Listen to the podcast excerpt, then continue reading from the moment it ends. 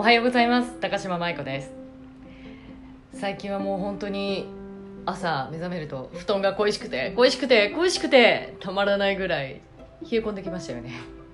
今朝も私まだブランケットだったのでこうくるまるようにしてああと5分あと5分今日どうせ休みだしと思ったんですけど一瞬頭の中で「あれ?」っていう文字がよぎりましてふっとその瞬間カレンダーを見てたんですよね。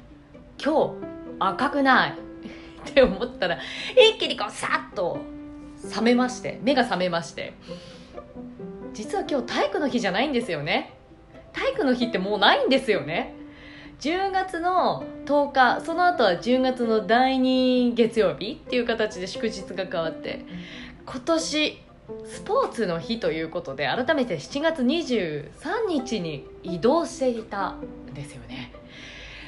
すっかり忘れてましてやばい！と思って朝支度をしたんですけれども私と同じような方もきっと数人いらっしゃったんじゃないでしょうかね。習慣って恐ろしいですね。きっとね脳にこびりついてるんでしょうね。体にこびりついてるのかな？わかんないですが。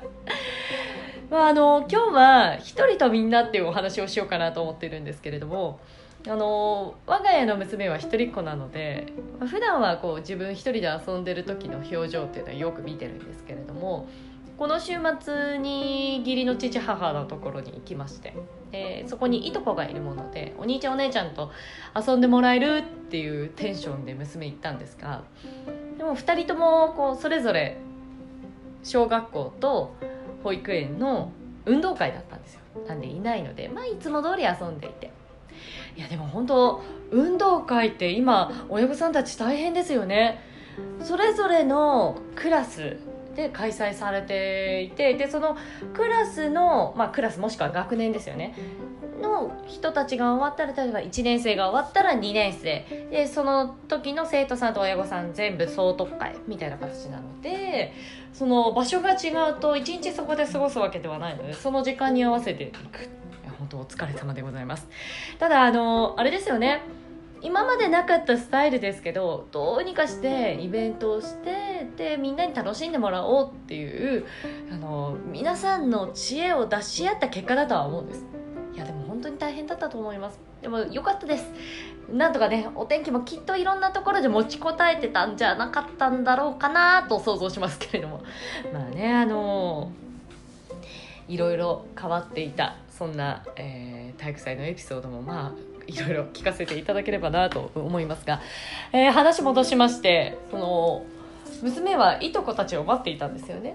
で一人で遊んでいたんですが帰ってくるとこれまたいたずらをしたくなるわけで一人の時は怒られたら自分だけだから怖いなって思ったんでしょうけれども。みんな集まったらみんなやってるし。みんなやってるから私が怒られようが何しようがみんな一緒。っていう怖くない。気持ちが大きくなるんでしょうね。私のお尻を叩いてキャーって逃げたりとか。物を隠したりとか。